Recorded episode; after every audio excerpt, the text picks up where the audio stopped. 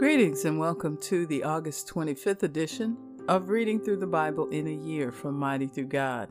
Today I'll be reading Job chapter 16 through 19, 1 Corinthians chapter 16 verses 1 through 24, Psalm 40 verses 1 through 10, and Proverbs 22 verse 1. And today I'm reading from the New International Version. Job chapter 16.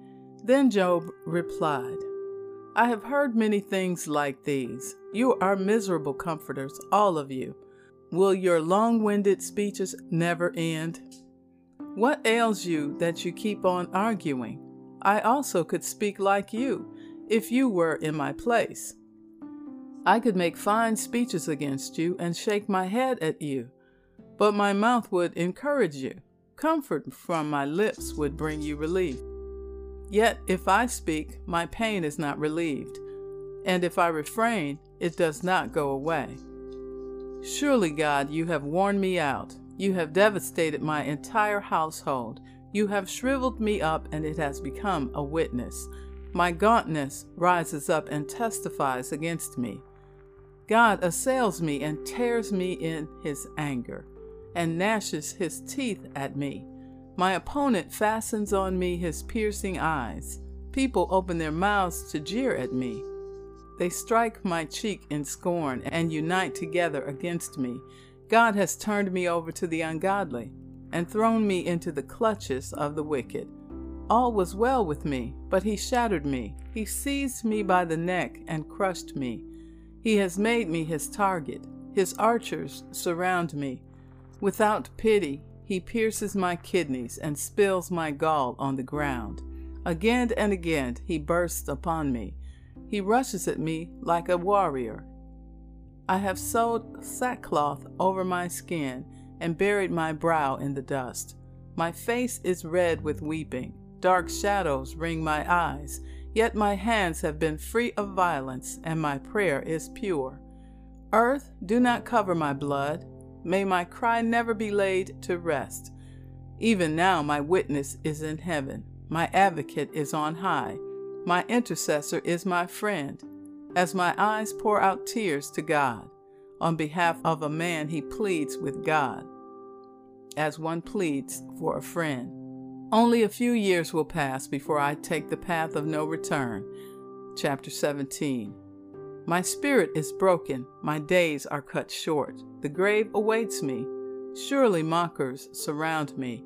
My eyes must dwell on their hostility. Give me, O God, the pledge you demand. Who else will put up security for me? You have closed their minds to understanding. Therefore, you will not let them triumph. If anyone denounces their friends for reward, the eyes of their children will fall. God has made me a byword to everyone, a man in whose face people spit. My eyes have grown dim with grief. My whole frame is but a shadow. The upright are appalled at this. The innocent are aroused against the ungodly. Nevertheless, the righteous will hold to their ways, and those with clean hands will grow stronger. But come on, all of you, try again. I will not find a wise man among you. My days have passed, my plans are shattered. Yet the desires of my heart turn night into day. In the face of the darkness, light is near. If the only home I hope for is the grave, if I spread out my bed in the realm of darkness, if I say to corruption, You are my father, and to the worm, my mother or my sister, where then is my hope? Who can see any hope for me? Will it go down to the gates of death? Will we descend together into the dust?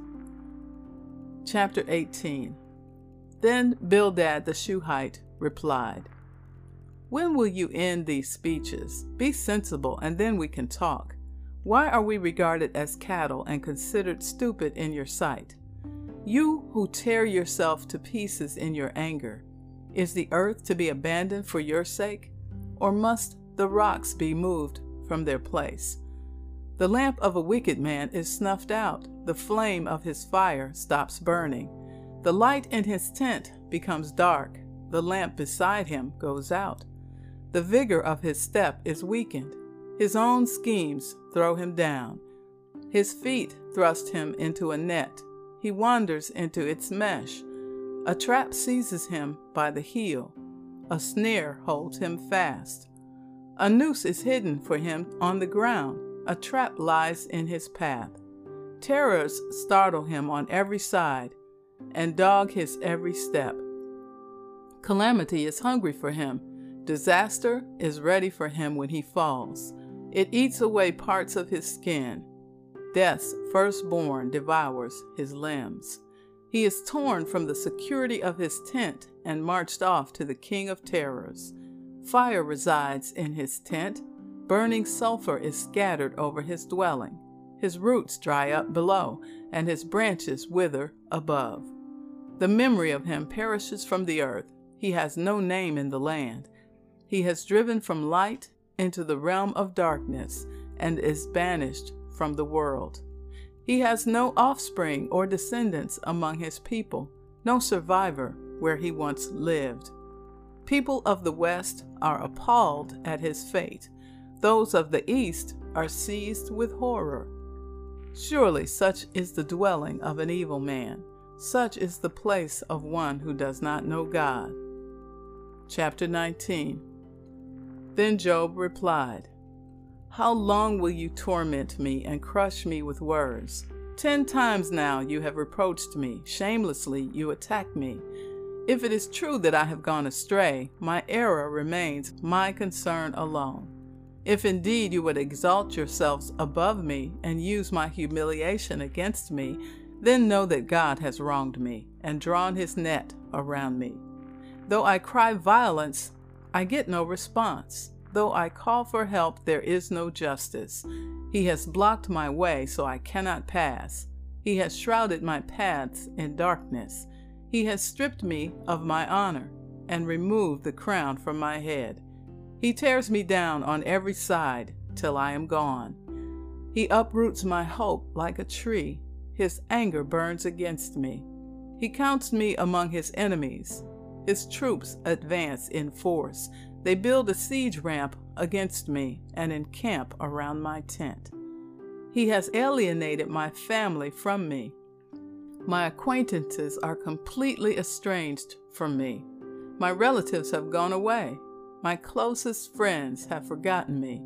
My guests and the female servants count me a foreigner. They look on me as on a stranger. I summon my servant, but he does not answer, though I beg him with my own mouth. My breath is offensive to my wife. I am loathsome to my own family. Even the little boys scorn me. When I appear, they ridicule me. All my intimate friends detest me. Those I love have turned against me. I am nothing but skin and bones. I have escaped only by the skin of my teeth. Have pity on me, my friends, have pity, for the hand of God has struck me. Why do you pursue me as God does? Will you never get enough of my flesh? Oh, that my words were recorded, that they were written on a scroll, that they were inscribed with an iron tool on lead, or engraved in rock forever. I know that my Redeemer lives, and that in the end he will stand on the earth. And after my skin has been destroyed, yet in my flesh I will see God. I myself will see him with my own eyes, I and not another. How my heart yearns within me. If you say, How will we hound him, since the root of the trouble lies in him? You should fear the sword yourselves, for wrath will bring punishment by the sword, and then you will know that there is judgment. 1 Corinthians chapter 16. This section is titled The Collection for the Lord's People. Now, about the collection for the Lord's people, do what I told the Galatian churches to do. On the first day of every week, each one of you should set aside a sum of money in keeping with your income, saving it up so that when I come, no collections will have to be made. Then, when I arrive, I will give letters of, intro- of introduction to the men you approve and send them with your gift to Jerusalem. If it seems advisable for me to go also, they will accompany me. After I go f- through Macedonia, I will come to you, for I will be going through Macedonia. Perhaps I will stay with you for a while, or even spend the winter, so that you can help me on my journey wherever I go. For I do not want to see you now and make only a passing visit. I hope to spend some time with you if the Lord permits. But I will stay on at Ephesus until Pentecost, because a great door for effective work has opened to me, and there are many who oppose me. When Timothy comes, see to it that he has nothing to fear while he is with you, for he is carrying on the work of the Lord just as I am. No one, then, should treat him with contempt. Send him on his way in peace, so that he may return to me. I am expecting him along with the brothers. Now, about your brother Apollos, I strongly urged him to go to you with the brothers. He was quite unwilling to go now but he will go when he has the opportunity. Be on your guard, stand firm in the faith, be courageous, be strong, do everything in love. You know that the household of Stephanas were the first converts in were the first converts in Achaia, and they have devoted themselves to the service of the Lord's people. I urge you, brothers and sisters, to submit to such people and to everyone who joins in the work and labors at it. I was glad when Stephanas, Fortunatus, and Achaeus, Achaicus arrived, because they have supplied what was lacking from you. For they refreshed my spirit and yours also. Such men deserve recognition. The churches in the province of Asia send you greetings. Aquila and Priscilla greet you warmly in the Lord, and so does the church that meets at their house. All the brothers and sisters here send you greetings. Greet one another with a holy kiss. I, Paul, write this letter in my own hand. If anyone does not love the Lord, let that person be cursed. Come, Lord. The grace of the Lord Jesus be with you. My love to all of you in Christ Jesus. Amen. Psalm 40, verses 1 through 10 from the King James Version. I waited patiently for the Lord, and he inclined unto me and heard my cry. He brought me up also out of an horrible pit, out of the miry clay, and set my feet upon a rock, and established my goings. And he hath put a new song in my mouth, even praise unto our God. Many shall see it and fear, and shall trust in the Lord. Blessed is that man that maketh the Lord his trust, and respecteth not the proud for such as turn aside to lies. Many, O Lord my God, are thy wonderful works which thou hast done, and my thoughts which are to usward. They cannot be reckoned up in order unto thee. If I would declare and speak of them, they are more than can be numbered. Sacrifice and offering thou didst not desire. Mine ears hast thou opened. Burnt offering and sin offering hast thou not required. Then said I, Lo, I come. In the volume of the book it is written of me. I delight to do thy will, O my God. Yea, thy law is within my heart. I have preached righteousness in the great congregation. Lo, I have not refrained my lips. O Lord, thou knowest. I have not hid thy righteousness within my heart. I have declared thy faithfulness and thy salvation. I have not concealed thy loving kindness and thy truth from the great congregation. Proverbs 22, verse 1 A good name is more desirable than great riches. To be esteemed is better than silver or gold. And so concludes the reading for August 25th. May the Lord continue to bless you indeed. Tune in tomorrow for another edition of Reading Through the Bible in a Year. Be blessed.